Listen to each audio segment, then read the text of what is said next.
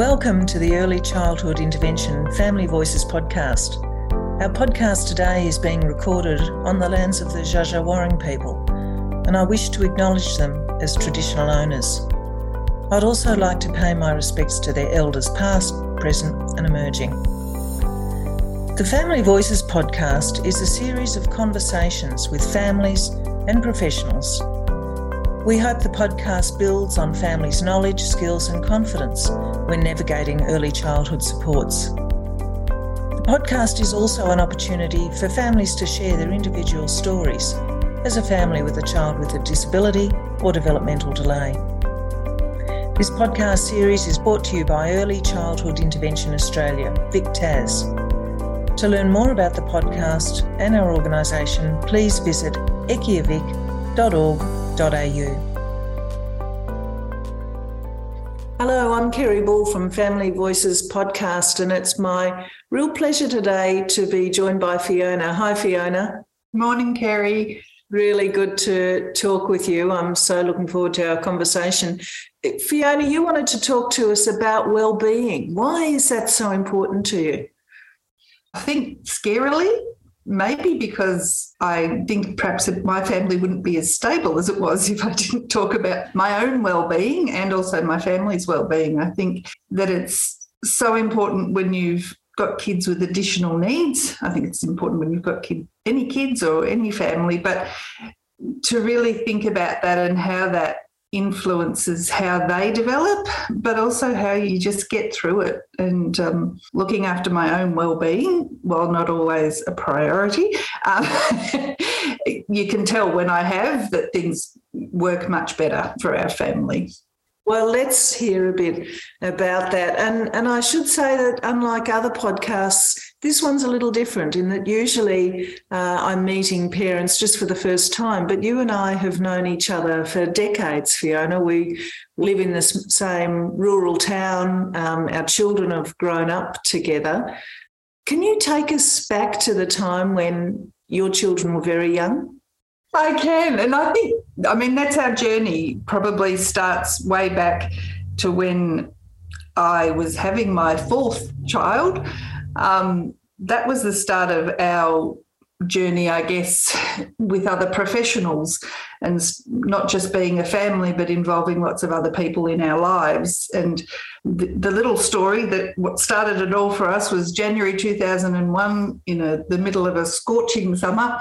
Um, I had a six year old, a three and a half year old, a two year old, and I was pregnant with my fourth child. And we all got terrible gastro. And at that stage, there'd always been niggles about Matthew, who was my second child, whose language had deteriorated a bit since he was 18 months old and who's he was quite obsessed with drawing on things and he had a limited diet. His language was really you know low. But we all got really sick and he got particularly sick because he didn't like to drink water. And so he ended up in the royal children's and that then led to a referral to a paediatrician, which led to a referral to early intervention. And that was where I met you. and so it was a really challenging time. And I, well, I don't remember 2001 very well at all because I had my fourth child in the February, and it really is pretty much a blur after that first year. So I guess that's where that journey of thinking about myself, and in retrospect, I didn't manage it very well early on, and I had to allow other people into my life to support that. Mm. You had so much going on at that time, and uh, it is when we first met each other when I was working in early intervention, and um, you were uh, an incredibly busy mum. How did you manage at that time? What did you do? Well, I think first thing it was a lot of times you're on autopilot. Um, I remember bringing everything in, so our world became quite small at that at that time, and that's what makes it very difficult when you've got concerns about your child's development. That who you trust and who you allow into your lives becomes quite small. I, you know, I, you were very careful about who you could leave kids with. And I think probably because at that time I had postnatal depression, wasn't diagnosed, but I was going through that. So when I felt like that, I had to be in control of everything as well. So our world became smaller, and my husband and I relied on each other a lot. And eventually, I had to listen mostly to him, um, but to myself about how I was feeling. And then I had to go and seek some support for that. But I think it was just, you know, it was one day at a time, that horrible cliche. Um, that's how we managed one day at a time, one weekend at a time. Yeah, you use that word trust, Fiona. It's so important, isn't it? When you your world sort of closes in, you've got a small circle of people around you that you trust. You're trusting group of people? Were they both friends and family and professionals? Who, who was in your, your little group that you? Well, it grew as, as the kids grew, the, the circle of trust grew. Initially, it, it probably would have been you know, just Neil, just my parents who could take the kids, you know, occasionally but also then starting to bring professionals into our lives who we definitely trust. And, and interestingly, school. We had lovely school teachers who I had to trust, um, and I did. And I think I've said to you before, it's funny, all of those people who were part of our lives early on are actually still part of our lives. Yes. So I think it starts off small and then you learn who you can trust and, and who knows things. And I think that getting the support around understanding what was going on, that certainly increases your trust levels because you, well, they get it. Yeah, yeah. Um, you talked about your second child, Matt, and your worries about him when he was young and the referral to the paediatrician. I know, Fiona, that at that time, one of the things you did was um, go to a parent group with Neil. So, a group of parents and uh, some professionals talking about autism and the early signs of autism and what you can all do at home to support your children's learning and, and development and well-being. Can you tell us a bit about that? Because I know it was really pivotal for you. Oh, it was an extraordinary time in our life. Um, not for the fact that it was 20 weeks, which was a huge commitment to make with a busy family. Um, but we did the preschoolers with autism program, and it, it was absolutely pivotal. And I, what it did, I think, A, the most important thing was that we did it together. And I, I think probably a lot of people who listen to this when they're the mum or maybe dad who's the primary caregiver, you spend a lot of time relaying information about your child to your partner. And a lot of times you really can't be bothered going into the specifics or you can't remember the specifics. And it's a, it can be quite isolating, I think, for the partner. So it was really important for Neil to be able to hear this information firsthand. We really understood what was going on for Matt. And through that, we got the diagnosis for Ben, who was our older son, um, because we found we were talking about him a lot and, and his struggles. And what it did was it just it gave us tools, it, it gave us information and strategies about how we could understand our kids better and how we could support them better to develop and learn. And because we were both on the same team, um, because we were both there to listen you know, I got to hear things from Neil that I'd never heard before about how he was feeling about the kids. Um, and I'm sure he got to, to hear things from me too. And that really built our capacity and it has set us up for life. You know, that's that's now 20 years ago. Yeah, it's pretty extraordinary, isn't it? But what I really wanted to do was to get the boys into the community, to get them doing the things that they really enjoyed doing. And that then you know that makes them happy the, the, their best selves again. So a few of the things we did we got ben into kumon. Actually we got both boys into kumon. Um, because ben loved maths so that was his passion so he went and did that and, and that gave him such confidence because it was something that he was so good at um, Matt loved running. He was a little rabbit. Um, so, so we got him into a running group. Um, and he he just loved it. He had these other friends who liked the same things that he did, and he had a coach who was a, a male mentor for him. And so he was supported in that environment. We got very involved in the, the local football club because Ben loved footy. Um, and we wanted him to be able to enjoy that with everybody else. Um, so Neil became the coach and then the president, and we coached Ben, and that was a family day out, and our family were part of the community. You know, there was a lot of people who perhaps don't realise or didn't realise what struggles the boys had because they were just part of the community and they were accepted as that. And that was so important. We go back to that trust thing. Then our then our circle grew. Our you know the people who the, the boys were safe in our town. People know them walking down the street. And this has continued on. Matt now lives away from us and he now has his own personal trainer. And that's one of his great outlets so he's he has the confidence to go and do that, and that's so important for his well-being um, yeah. that he has that exercise. So Ben is part of the football club, and that's his social outlet. And I think that's what's important. We we did things in the community, and we advocated for how to help support our kids. And I think I hope that our advocating back then has kept going and supported other kids to be able to become part of those community activities.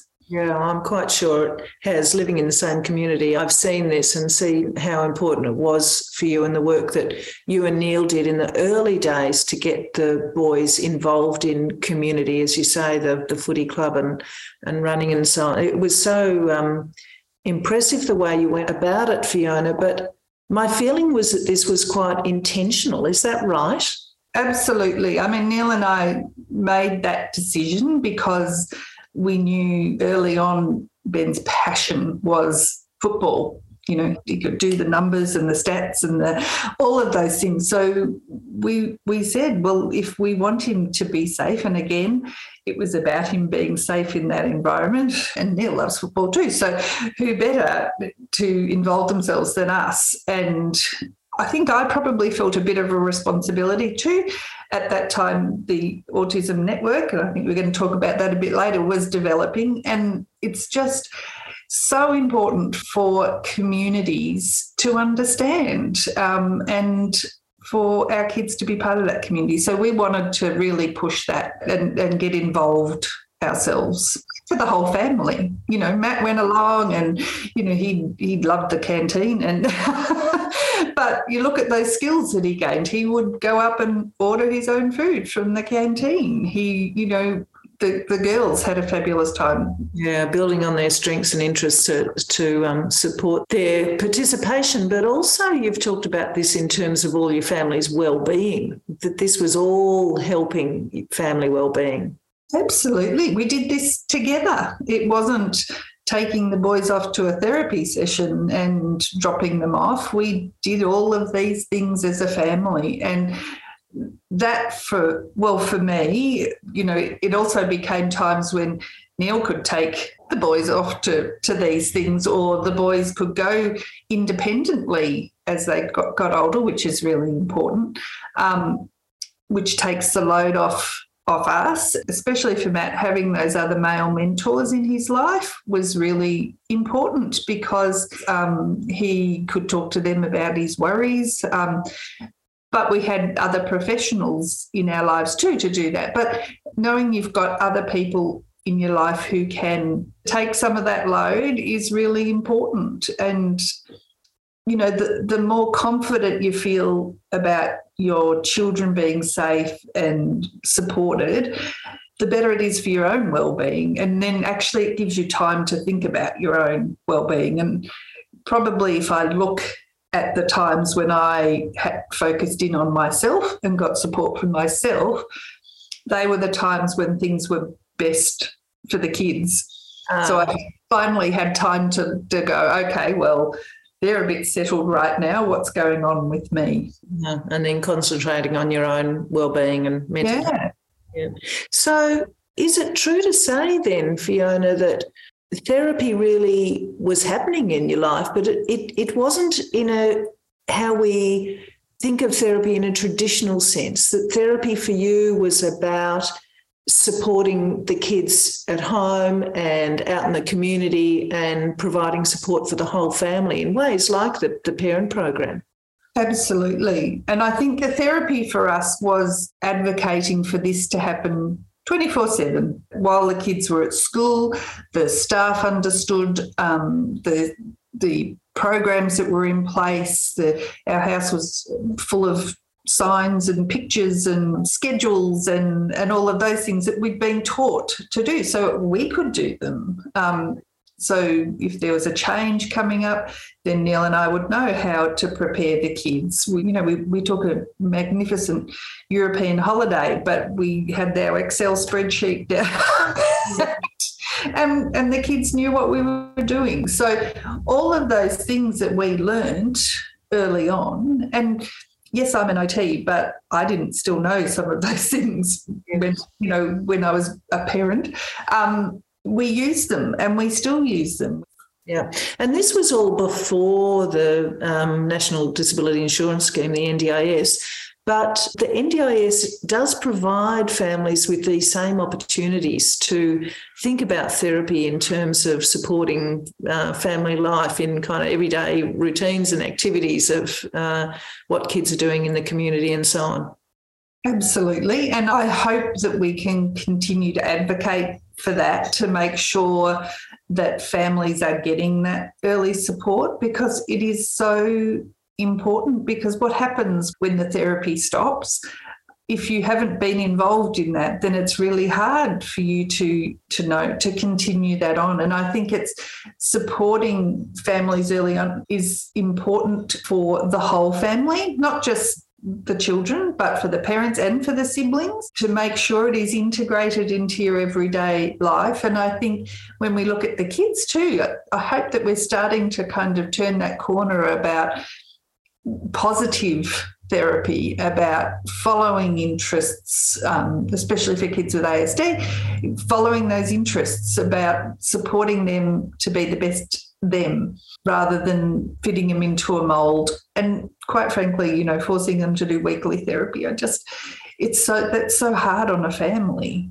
And i'm very passionate about parent education and parent support because i think it really it can change a whole family mm. you've described that beautifully fiona in terms of integrating therapy into family life but you've also um, talked about building capacity. You used that phrase earlier. What, what do you mean by that, Fiona? Well, I think it's come up a lot with NDIS lately and working in that space. I hear that a lot. But when I think about that, it is about just building into parents' capacity to understand. Um, it's therapy isn't magical. It's it's not. it's just knowledge. Um, and if you can give parents that knowledge, like we got that knowledge when we were young parents, uh, then it, it carries through our lives. As I said, we continually use the strategies that we were taught back then in 2001. We have used them continually throughout our lives, and, and that built both of our capacity to advocate, to help people understand our our children. And and I know a lot of people now get frustrated with, you know, we shouldn't have to help people understand. But I think after being in this world for so long, we forget how many people don't understand our world. And the more people that do, then the better it is for our kids and, and our communities. So I think building families' capacities, building the children's capacities to understand themselves. And that's what happened later on. You know, we we started pulling back from being so involved in their lives. But building everybody's capacity within the family is so important because then hopefully what it does is reduces the need for all of those therapies and, and allows us just to, to live within the community as we want to. Mm. You, you talk about building your capacity to advocate. Let's talk a bit more about that because more recently you've been a real driving force for the local autism network. What does the network do? Well, the network started as oh, you've got a kid who's got a diagnosis. I've got a friend who who's just going through that and they're feeling really alone. Um, could we have a chat? And that is literally how it started. I got some support from Prue, who was working at Cobaw, which was my early intervention place at the time, and through Amaze, which was Autism Victoria back then, to start a coffee morning. And it literally started like that. It started as a coffee morning where parents of newly diagnosed children, we kind of got together and they would talk about their experiences. And because it, it was local, we could talk about what was around, what supports were around. But I think mostly it started as a way to tell tell our stories and it's quite cathartic to tell a story and have people nodding on the other end going, Oh yeah. well, this is what Family Voices podcast is all about, is about people telling their story. And and the the autism network, I mean, it's a it's a, a real example of from little things big things grow. I think you've got about a thousand members in the group now. Is that right? Correct. Yeah, we have. We have. What what makes it work so well now, Fiona?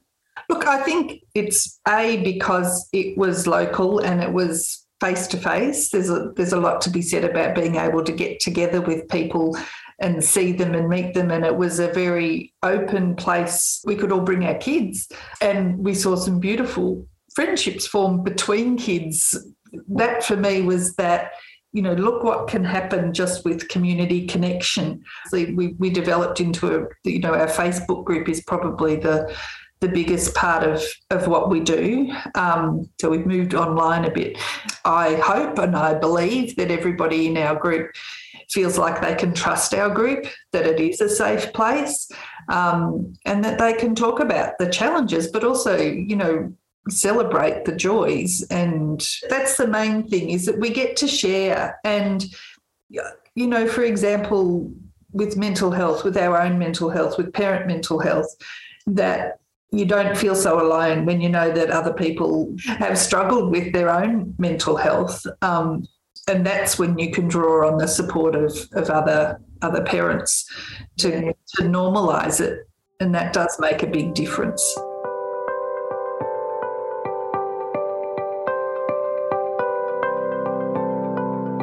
This is the first part of a two part series of podcasts on well-being. We've just heard Fiona talk about her family's well-being and the role of early information and education, parent support groups, and community connections. In the next podcast, Fiona will talk about her personal health and happiness. In today's episode, Fiona emphasised the need for trusting relationships for everyone in the family, people and environments that felt safe.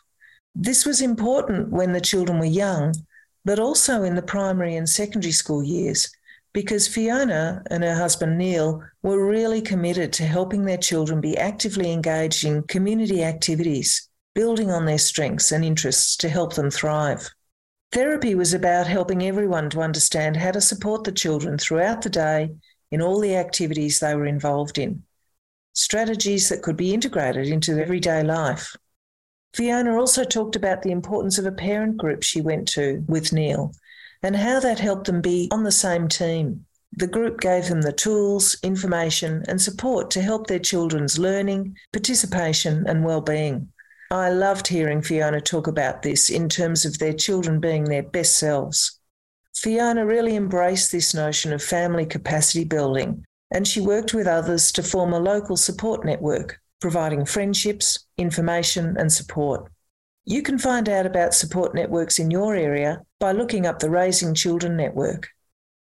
There are also specific supports if your child has a developmental delay or disability that you can learn about through the Association for Children with a Disability, or Amaze if your child has autism. Thank you for listening. You can hear more from Fiona in our next episode as she talks about her own well-being.